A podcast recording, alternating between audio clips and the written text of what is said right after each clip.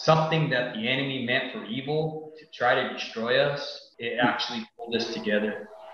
A podcast hosted by Joe Detre, Joe on the Mic, Leader Talk, tackles various leadership strategies that cover self-development, self-leadership, including spiritual and physical health of leaders.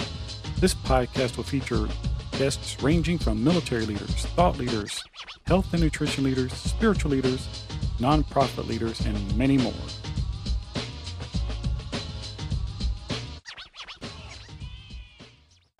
All right, guys, welcome to our new episode. And we have a special guest with us today. His name is David Mendonca. Is a journeyman lineman for over 14 years, married for 15 years, and is a Navy veteran. David's passion is to encourage men who feel stuck in their spiritual walk to see the bigger picture and recenter their focus. Ultimately, David wants men to realign their priorities back under God's master plan. Hey, David, thank you so much. I appreciate you coming on today. And you're a journeyman lineman. And for those that are in the audience, can you give them like an idea of what a journeyman lineman is? Yeah, once again, Joe, thank you for having me on. It's truly an honor. To answer your question, a journeyman lineman, basically the guy who shows up to put your power on when storms hit or when your lights go out. We're out there in the front lines restoring power. You know, to hospitals, to grids, to backbones and stuff like that. We're out there, you know, rain, sleet, or snow, really just getting after it to make sure you guys can enjoy your comforts of, you know, lights and power and things like that, you know. Kind of a forgotten trade, like no one even really knows what a lineman is until your power comes out, you know, and, you know, especially now with like people saying, oh, first responders and stuff like that, and feeling like, oh, we're not getting the appropriate just recognition, you know what I mean? Linemen are like, man, no one knows what we do until the power goes out, you know what I mean? So welcome to the club, you know what I mean? So, but it's truly a blessing. It's one of the best jobs in the world, you know, I think. It's definitely not the easiest job in the world. And the marriage rates in the line trade are just, man, decimated. You know what I mean? Wow. It's hard on a family. So that's pretty much what I do in a nutshell. You know, my family are all linemen. I have a younger brother who's a foreman as well. Just kind of, you know, they say linemen are born, not made. Wow. You definitely have to have the mental fortitude and the can-do-it attitude. You know what I mean? Mm-hmm. One of the most dangerous jobs in the world, you know. Oh, I can imagine. We deal with death on a daily basis, you know what I mean? I was in the military as well, and I think being a lineman is probably the most dangerous thing you can do. I mean, you're inches away from stuff that can blow your arm off or kill you or leave you permanently, you know, bad in a bad way, you know what I mean? And you're working inches away from it. Moving phases, you know what I mean? Making sure stuff's on the same potential. Mm. It's just crazy. There's so many things that can go wrong. Mm-hmm. Look, hey guys, David, I know he's being real humble about this, and I can understand. But from my perspective, I remember I used to live in South Florida, and I remember when Hurricane Andrew came through, which they just celebrated the anniversary of it a couple of days ago. And I truly appreciate what David does and his journeyman linemen do, because we were out of power for months, because they had to do back-breaking work to get all the lines back up, and that's no feat.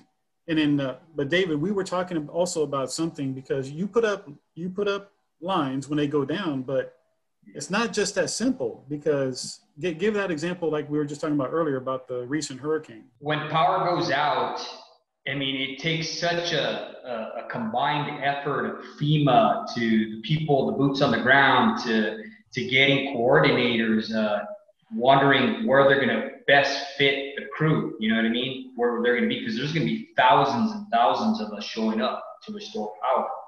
Mm-hmm. one of the dangers of that is, how do I send a crew on and not put them on the same line without them closing in on this people? So say, for instance, I'm working on a deadline. I tagged it, I locked it, I know it's dead. I'm going to go work it. And then some other crew comes by and sees a cutout door open, which normally we take our own precautions. We'll take the cutout with us or whatever. But just for someone who doesn't, you know what I mean? What if there's a miscommunication between dock operations and they close it in on you? And you're on that line, and next thing you know, you're getting your arms blown off. You know, and I've seen it happen. I've had buddies who have their arms amputated. A major coordination and communication, you know what I mean? And if there's any breakdown at all, kind of like in marriage, communication is the key. If things go bad, and they'll go bad in a hurry, and there ain't no coming back from this.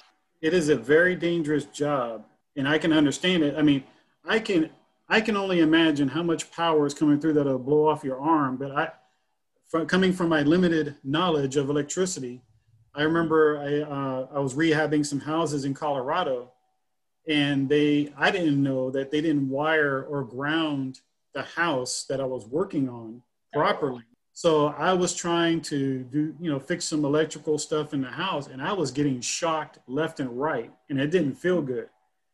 And then when I finally got the electrical repairman to come in, he inspected it. He's like, yeah, they didn't ground the house. And he's like, I'm surprised you didn't like get shocked and get killed. I'm like, well, I was like, why? Yeah, so they had to come in and rewire the house. 220 is bad enough in your house where it can do some damage, but I can only imagine the power that's coming through the electrical lines. And if one crew is not properly communicating, like you were saying, you're working on one line, you did some stuff, and then some other crew comes up and starts messing with the two, and there's power going through it, somebody can get killed. Yes. And I can only imagine the logistical nightmare of trying to do the coordination. And that's why a lot of times people don't understand, why is it taking so long to get the power up? Yes. Well, that's part of the reason why, because you have crews coming in. Like you guys were about to go with this Hurricane Laura that was coming through, you almost got called to go over there, and you're in New Mexico.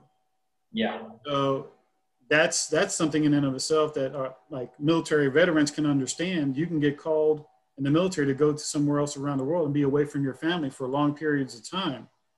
And that's why I found it so unique with your story of being a journeyman lineman, and you can get called to almost anywhere outside of New Mexico to Puerto Rico, yep, to Florida or other places, and you'll be months away from your family dealing with potential deadly consequences if something doesn't go right with the electricity. But I do love your story. Now, going back to why I got you on, I was inspired by you and your wife because we were on the Life on Fire Challenge, and I was inspired by you and your wife's passion for families. And can you briefly give us your inspiration as to why you want to work with men, help them with their spiritual walk? But how were you inspired by that? Well, Joe, the way I was inspired is first, I saw a need in it because I saw it in my own life. I saw a need because once I started looking at myself, in the mirror, I started seeing the person I had become, and I didn't like it, you know what I mean? So it was time for a change. One of the big turnaround points for me where I started noticing it, where God started actually working in my life to show me where I had gone wrong, was a life-changing incident that happened to my wife. I was working out of state. I had been working out of state for 3 years. I'd come home on the weekends, and I was a foreman, and everything was going good. You know what I mean? I'm making great money, thinking everything was okay on the home front. I had my wife at the house. We had a small farm. I raised chickens and stuff. So she had all that responsibility on her. She had chickens. She had my 3 kids. I have 3 beautiful kids, and, just being a stay-at-home mom. What happened is she'd been getting ready to start fulfilling one of her dreams, was to run a marathon. She had run some half marathons and stuff like that. Well, she'd been preparing, running 5 to 10 miles a day, just really getting after it. I'm a pretty avid runner myself, I've always ran, and so She's been running, she's been training and everything like that. And during that year, it was a warm year. She was running with a tank top in October. You know what I mean? It wasn't cold. And usually it gets cold over here where we're at. And you know what I mean? We're at the foothills of the Rockies. You know? So she remembers point blank that she's running, she's on the ditch, she's preparing, she's feeling really good, you know? And then all of a sudden she's taking a shower and she, you know what I mean? She looks at her leg. And she notices this little black thing. She didn't really pay attention to it. She thought maybe she'd cut herself from shaving or something, you know what I mean, her leg. Mm-hmm. So she went to brush it off, and when she did that, it fell off and had little legs. I mean, this sucker was the size of a pepper granular. I mean, super small, you know. So she kind of like freaked out. She's like, what the heck? Well, that happened in, I think October is when that happened. So life started, you know, continuing for us, you know what I mean? At that time, God was preparing me to come home. I didn't know it yet, you know what I mean? But he was starting to prepare, you know what I mean? Stuff wasn't going right at work. My wife started calling me more and more, saying that she didn't feel good. She couldn't turn her neck.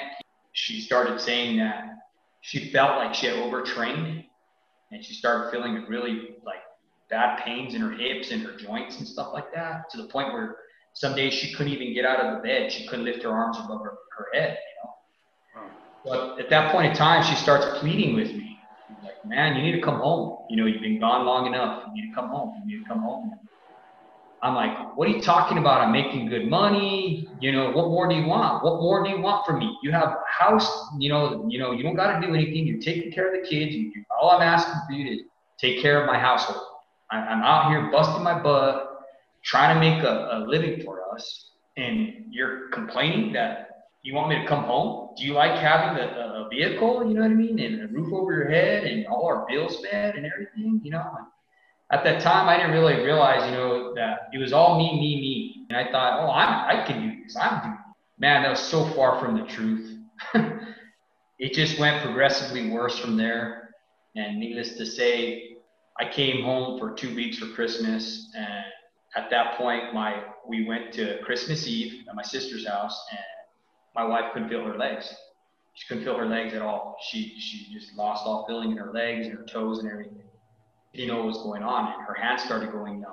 So we're like thinking maybe stroke or something, you know, and here's this lady who's like super healthy. I mean, she's getting ready for a marathon, you know. And I kind of panicked, and my mom tells me to take her to the emergency room. So we go to the emergency room, and I sit there Christmas Eve with me and her waiting on this doctor to check her in and see what's going on. So they checked all her vitals and everything. And they're kind of like, we can't find anything wrong with her. You know, we don't know what to tell you. You know, maybe come in a couple of days if she doesn't get any better. But right now, go home and spend time with your family. Basically what they told us, you know.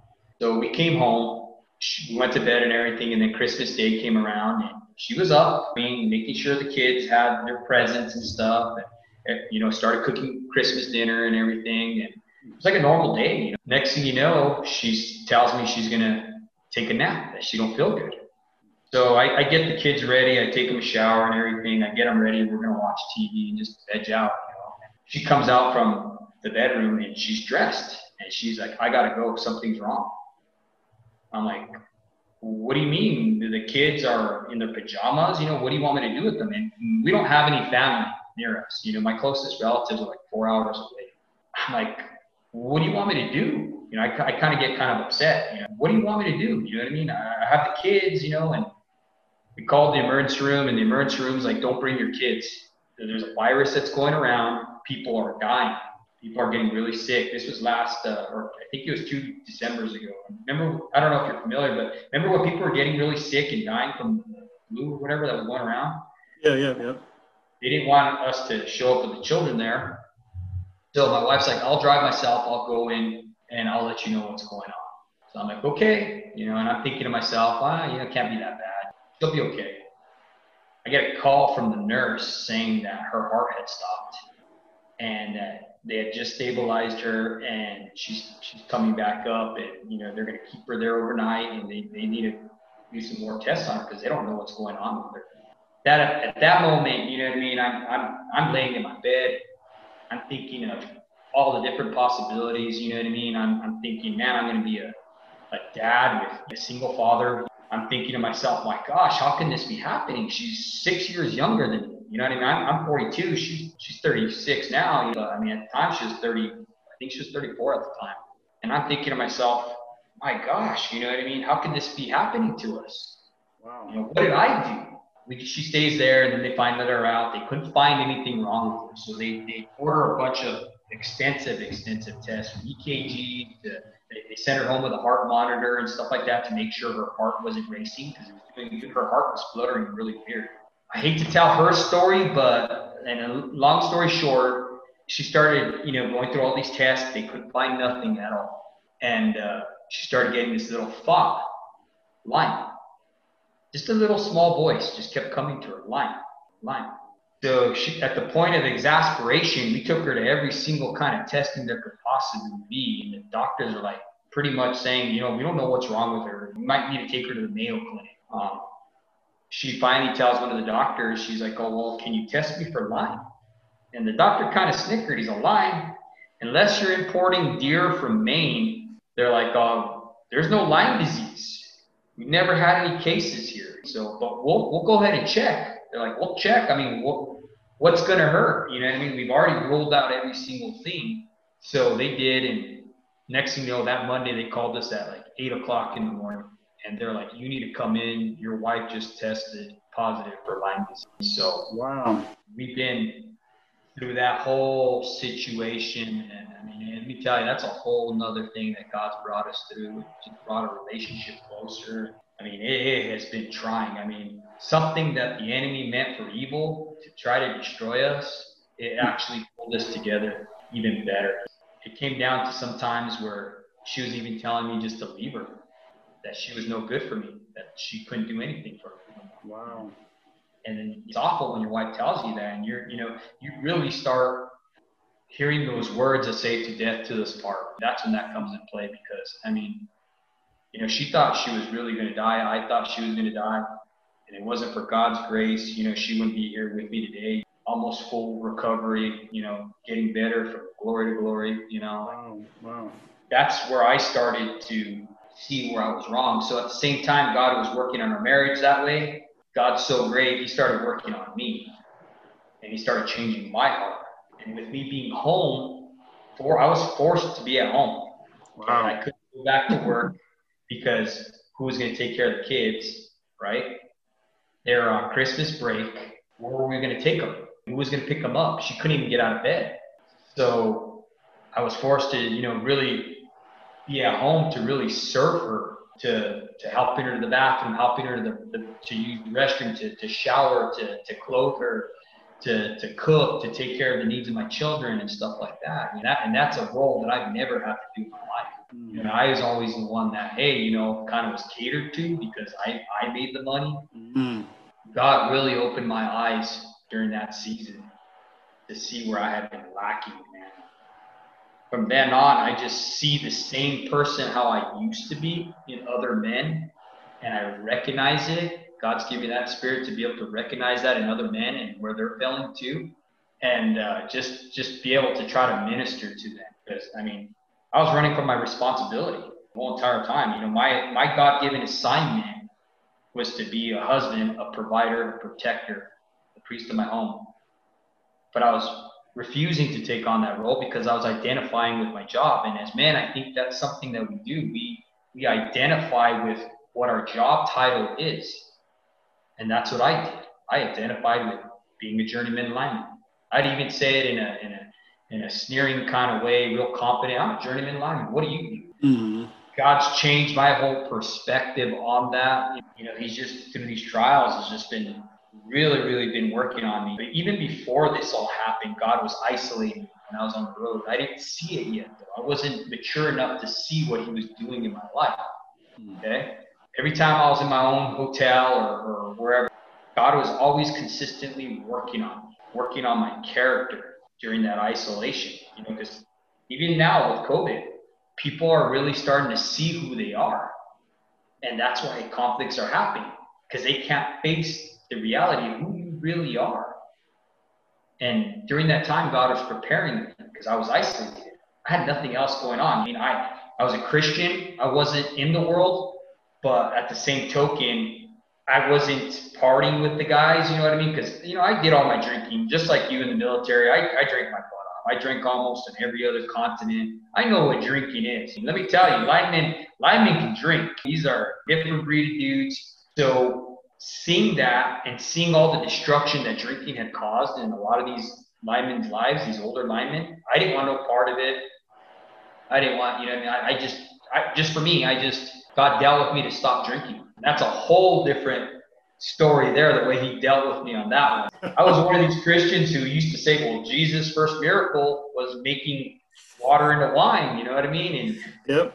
You can drink, but you don't got to be drunk. And I'd make every single excuse up to drink and stuff like that. And I'm just saying right there, I don't condone anybody who drinks or anything like that. I don't at all. You know, I just know from my walk, from my perspective, the way God dealt with me, it wasn't good for me. So I stay away from it. But I know other believers who can have a glass of wine or have a beer with their wife and whatever, and it doesn't bother me at all. I can be around that. It doesn't bother me. But for me, I know that any little step, any little chance I give the enemy, you know, what does the Bible say? He seeks like a roaring lion, seeking whom he may devour. Yes. Sober-minded. If I give him that chance, he will wipe me out. He's tried before in the past. I mean, I've had, I don't know how many near-death experiences, you know what I mean? Too many to count. I shouldn't even be here. A lot of them were because I was drunk. So, yep. You know how that goes, you know? And so I just know it's good for me. So I want to get off topic here, but I just started seeing that when I was during that time, you know, and I was isolated, God just started really to change me. And I wasn't mature enough to see it until everything came full circle with the situation that happened with my wife, to COVID, to everything. And then I just started, it's like my vision opened up, like the tunnel vision went away. I could see the big picture. I could see every hardship we had been through in our lives was a story of something greater than ourselves. And you could choose to sit back and be like, oh me, you know, big old pity party and be like, oh me, oh why, oh God, oh how. Or you can use that time for that time of growth that we go through, these struggles, to grow you and actually step back and be like, man, God, I'm not thankful for what I went through, but I'm thankful you saw me through it and the growth that came from it. Because theft and destruction and all that stuff, we know that comes from the enemy, right? You know, he comes to steal, kill, and destroy. So anything you've lost that he's come, he stole, he's robbed from you, whatever, we know that's not God. It breaks God's heart when that stuff happens, right? But he will, you know, Romans 8:28, he will cause all things to work together for good for those who are in him. So from that time of what happened with your wife to seeing the need and the changes that God was preparing you for, what are the benefits that you've seen from that time you spent with your wife, seeing that I need to be there for her to help men see that bigger picture? What are some of the things that I guess the benefits from that time that you got until now? So I guess the benefits I got out of that, what I learned was just how important prayer was. I mean, when you're going through stuff, you know, you really start getting on your knees and you start praying. I started seeing through prayer, you can move mountains, you know. And when I started, my prayers really started getting real powerful when I started praying in unity with my wife, you know. One of the craziest things I've learned through this whole thing is the devil will attack at the point of unity, where you guys are united. But that's the same thing that destroys him, is when you're united. He doesn't want us to come together. He does it because he knows we're powerful. So that's why he's always trying to do the divide and conquer routine, which they teach in the military, which countless other continents have been doing since the beginning of time in the war. You divide and conquer. You know, when you go into isolation, when you're on the road, and you're thinking you're doing the right things by your family, which is honorable, right? Providing for your family is honorable. But when you're out of line and you're not in God's will and you're not seeking God first, the devil will use that separation to start putting thoughts in your mind, to start putting thoughts in your wife's mind. Because when you're separated from your wife, he's working on her overtime too. And when he's working on her, he's working on your children. That's his ultimate goal, is to destroy our legacy. That's his goal. If he can destroy the parents at the home, right, the bond that we have to make a marriage under God, he's going to kill your kids. He's going to destroy their legacy. He's going to destroy their seed, because he does not want them to go forward. You know, I mean, that's one of the most craziest things I've ever seen, is just the how families get torn apart. And it's like, man, poor the spouse, poor this, but it's like, man, poor the kids. You know, they go through tremendous amount of turmoil. And that's one of the things I really, really looked for, you know, and that I learned was the prayer between the husband and the wife, the unity, you know what I mean? And one of the telltale signs that, you know, the enemy's working in your life is where there's strife. If there's strife in your life, he's present. If there's peace, then you know that's the Spirit of God. He's there. You know, what does the Bible say? He will lead you out in peace. You know what I mean? So that's just a good thing for Christian men. If you got strife in your house, and division at workplace, you know, in between your wife or wherever, the first sign you see strife happening, that atmosphere is being influenced by the devil. And you need to take charge of that. You need to cast that down. You need to go into what we call spiritual warfare, because that is all of God. All right, folks, time for a sponsor break. All right, back to our episode. So one of the biggest things that you saw was you and your wife started communicating better. Yes. And do you attribute that to praying with each other? I absolutely do. I think once we started getting our plans aligned, our prayers aligned, it started opening up paths of communication. They say the first 30 seconds of the communication, the way you respond to your spouse, determines the whole entire conversation. Wow. So how you open up, there's no peace if you got that strife and then you try to start a conversation. You know, some of the hard conversations that me and my wife go through, learn now to pick her battles, to pick when it's okay. You know what I mean? Because a response will let you know everything. A response will shut your wife down. I mean, our harsh response will just shut her down and, okay, never mind. And that thing that was in her heart, that warning, that whatever God showed her, or whatever that she wanted to communicate with you, you just shot it down. Mm-hmm. And it's so true that you bring that point. And it is, like you said, it is a military tactic, because I remember from our days of being in the military, that they say the first time, anytime when we deploy anywhere, one of the first things that we pick is our location, right, that we're going to set up. The second thing is our lines of communication. That is always one of the first things that comes up. And I understand that the enemy, for lack of a better term, of marriage is a lack of communication. And if we're not communicating properly and listening, you know, because listening is the most important thing, listening to each other and listening also in prayer to what God wants us to do and how we should treat each other. Oof, that makes a big difference. I'm in total agreement with what you're saying about that. But you mentioned, I remember in our previous conversations, you mentioned about pride getting in the way. Yeah, when I was speaking about pride, I mean, as men, we're very sensitive. We act like we're this and that. If our egos aren't stroked, they're even just jaded a little bit, we'll take that as a form of disrespect. One of the biggest needs for a man, other than, you know, sex, is respect. I heard a well-known pastor say that. A man's deepest need is respect. We need to be respected. You know, we can be disrespected on the workplace and everything like that, whatever. Brush it off. You know, don't bring your feelings to work.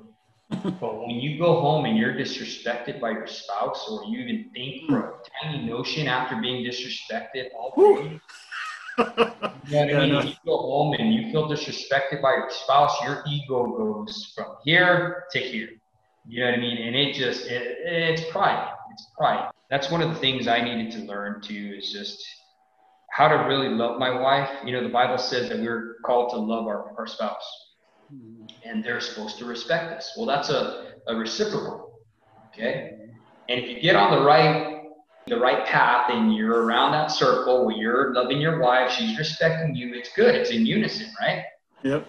At the same token, if you get it on it the wrong way and she's disrespecting you, you're not loving her, it's a recipe for disaster. Yep. You know, it just goes round and round. And I think that's where a lot of married couples, a lot of men get so frustrated that they don't even want to lead. They don't. For one, the woman doesn't believe, you know, they always pray. Oh, I want a godly man to lead in prayer and stuff like that. Well, let me ask you this. Do you allow your husband to lead? That's a big question. That's one of the questions I see a lot in like marriage counseling and stuff like that is, do you allow him to lead? Yeah. Well, I would allow him to lead if he would do this and all this stuff. You know what I mean? And it's like, no, what you're really telling me is you don't trust God. You really don't trust God to allow your husband to lead and become that man that you want, you know? And it's it's crazy. It just goes round and round and round. Well, you did this, you did this, you did this. And it's never ending until we break that cycle and we really start stepping back and saying, hey, you know what I mean? Through communication, through our prayers, and then just knowing that we can go to each other and not be hated on for it. There's got to be an element of safety there. Right. Okay, our spouse wants to come to us and be like, hey, this is what's on my heart. You know, this is what's happening. And vice versa. A man doesn't really want to tell his buddies, hey, man, you know, I'm dealing with this. You know what I mean? No, he doesn't want to get ridiculed. Sometimes they will, you know, but majority of the time, my wife is my best friend. And that's the way God designed it to be. You know, she's my best friend. You know, I'll tell guys certain things, you know what I mean, that I trust. But majority of the time, you know, my spouse is the person I want to come to. She's the one that sees me at my most vulnerable point. And I'm broken. Mm. You know what I mean? I'm just broken before the Lord where I'm hurting and I need to talk to her. Yeah. And it's okay. You know what I mean? Some of the most manly men I've ever met were some of the most broken dudes. And it's okay to cry. You know what I mean? It is. I never thought, you know what I mean? I grew up in a household where I never saw my old man cry. Ever. And I still haven't seen him cry to this day. And I think it would be kind of weird for me to see them, you know what I mean? But in my household, I want my kids not to see me as a whiny baby or nothing like that, but I want them to show that emotion is good. Yeah. Otherwise, you know, we get our emotions from God. That's one of the emotions, just like anger. But anything unchecked is not healthy. I think society, unfortunately, and we allow society to dictate how we respond at the home instead of seeing how God wants us to respond in the home.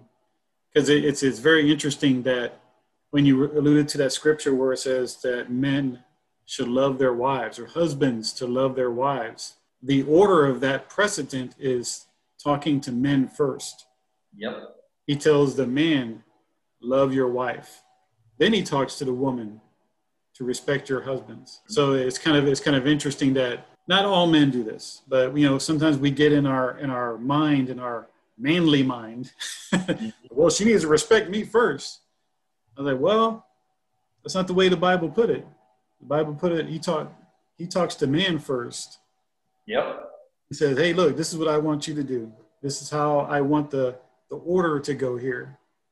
And sometimes we get it backwards, you know? Yes. But I like the way you put that, and to see the need that's out there for men.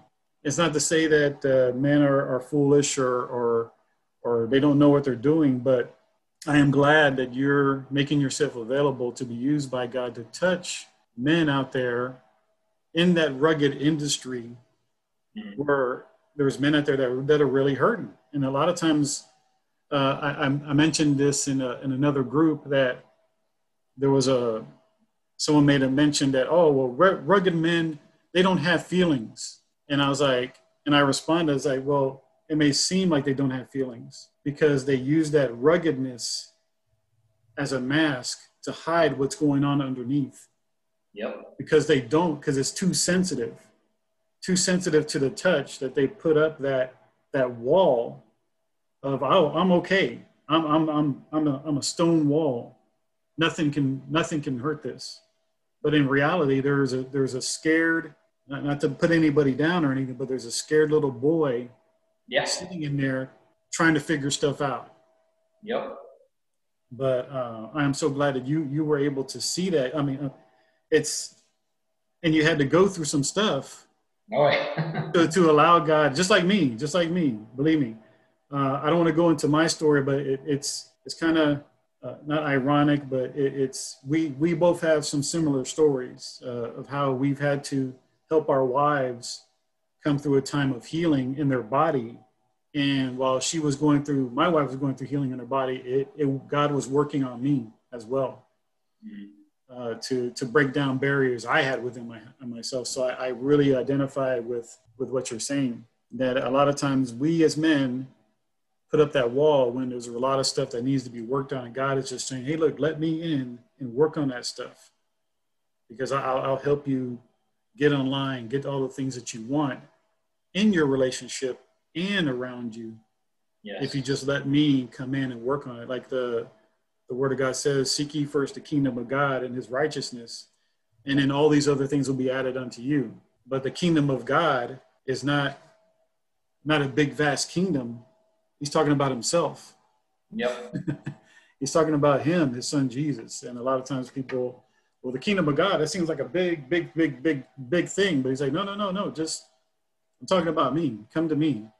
Mm-hmm. And seek me first, and I'll help you without all that stuff that you're trying to work with and juggle with in your own hands and your own capabilities, which, hey, I spun the world and the stars into existence. I can help you out with that stuff. But no, is there any other thoughts that you want to share with our audience about what's inspiring you and what you and your wife are potentially wanting to create from this story that you guys are unraveling and working on? We're just kind of just being led right now by God to see where he's going with this. I know the message is powerful. I know it's going to fall on ears that need to hear it. I'm just so happy to just be able to put it on a platform, to be able to get it out there. God's word is living. It's sharper than a two-edged sword. You know what I mean? It's going to pierce those manly men in one way or another. It's going to get down into them. And I think we're just kind of working on just helping people, helping men and women to really come into themselves and to be able to figure out who they are in God, their roles. As a man, we're basically, you know, we're leaders, we're priests, we're kings of our home. You know what I mean? We're the protector and stuff like that. And our women is our helper. You know what I mean? The Bible, it continuously refers to the woman, right, as the Holy Spirit, which is the helper. And there's a reason for that. When God placed two together, right, we became one flesh. The spouse was there to make up what we lacked. So when we allow that to happen in a godly way, instead of fighting with our dislikes, because no one ever marries your exact same. You know what I mean? You're not going to do that. You're going to marry your opposite, right? It's because subconsciously we're attracted to that thing we don't have. You know, I'm not a very empathetic. I wasn't a very empathetic person. I'm one of those dudes like, you know, you break your leg, it's like, well, rub some dirt on it, kid. You know what I mean? Let's go. And with my wife's empathy, she's helped me become, I don't want to say perfect, because I'm not perfect by any means, but she's completing. She's helping me to see that. She's helping me to get on focus. And that's the way marriage was intended by God, when we fulfill our roles. I like what James Dobson said in 1980. He's the guy on Focus on the Family. I'm pretty sure you know who he is. Yeah. He said, he once stated that the Western world stands at a great crossroads in its history. It is my opinion that our very survival as a people will depend upon the presence or absence of masculine leadership in millions of homes. I believe with everything within me that husbands hold the key to the preservation of the family. And yeah, totally agree with that, because it's when men take their roles in a way that is in line with God, just like you were mentioning before, everything else comes into line. Everything falls into place like it's supposed to. Yep. Like when like you were saying, when God made Eve, he didn't, like I remember this, we learned this from a class that we took, it was years ago, is that God didn't make Eve above him or below him. When God made Eve, he pulled a rib out so they can stand next to each other. Mm-hmm. And that's why it always says, we're two become one flesh. It's not supposed to be domineering on either way. Like you said, one complements another. You know, and like, I wouldn't be doing this podcast if I would say, if I wasn't married to my wife, because she is more bold than I am. Me, I'd be like, I'm not going to do this. You know, I'm not going to put my voice out there and try to help others to have their voice and talk about leadership, talk about spirituality and how we should have faith in everything that we do. But I learned from her and her boldness that, hey, just get out there and do it. You know, let God lead you, let God guide you in everything that you do, and he'll work everything out. But we've had to learn that in the process, because when we first got married, it wasn't as it is now. And I'm not saying it's not perfect now. We're still learning a lot about each other along the way, learning new things, good things, you know, sometimes bad things, like, hey, you know, we got to fix that, you know, but we pray about it together, you know, instead of saying, oh man, you're a dirtbag, or what, I would never call her a dirtbag, but, but it's like, there's a different aspect in life when you know. I think you had mentioned this before in our previous conversation. When we discover whose we are, you will discover who you are. We belong to God. We're God's children. But our spouse is also God's child as well. So there's a special place for each and every one of us in God's heart, in God's eyes. And once we discover who we are and how he loves us, we can see each other in a different light and be more open to what God has for us. Absolutely. Thank you again for coming on. I definitely appreciate you taking time, and I know that you were kind of busy earlier today because of the potential of you going to help out on that hurricane that was going through Texas and Louisiana. Mm-hmm. And guys, hey, if you pray, I ask you to pray for our journeymen and linemen out there, as well as the military. Anytime they go out and do stuff, they're doing dangerous jobs. But they're doing dangerous jobs to help us live the lives that we're living in our homes, making sure that we have power, militaries out there, making sure that we're safe. So anytime you have prayer, pray for our journeymen linemen. But again, thank you, David, for coming on. I appreciate you taking time with from you and your family to sit here and talk and share with our audience. And hey guys, look, if you guys want to reach out to David, message me. You guys know how to reach out to me via my Facebook page and my podcast.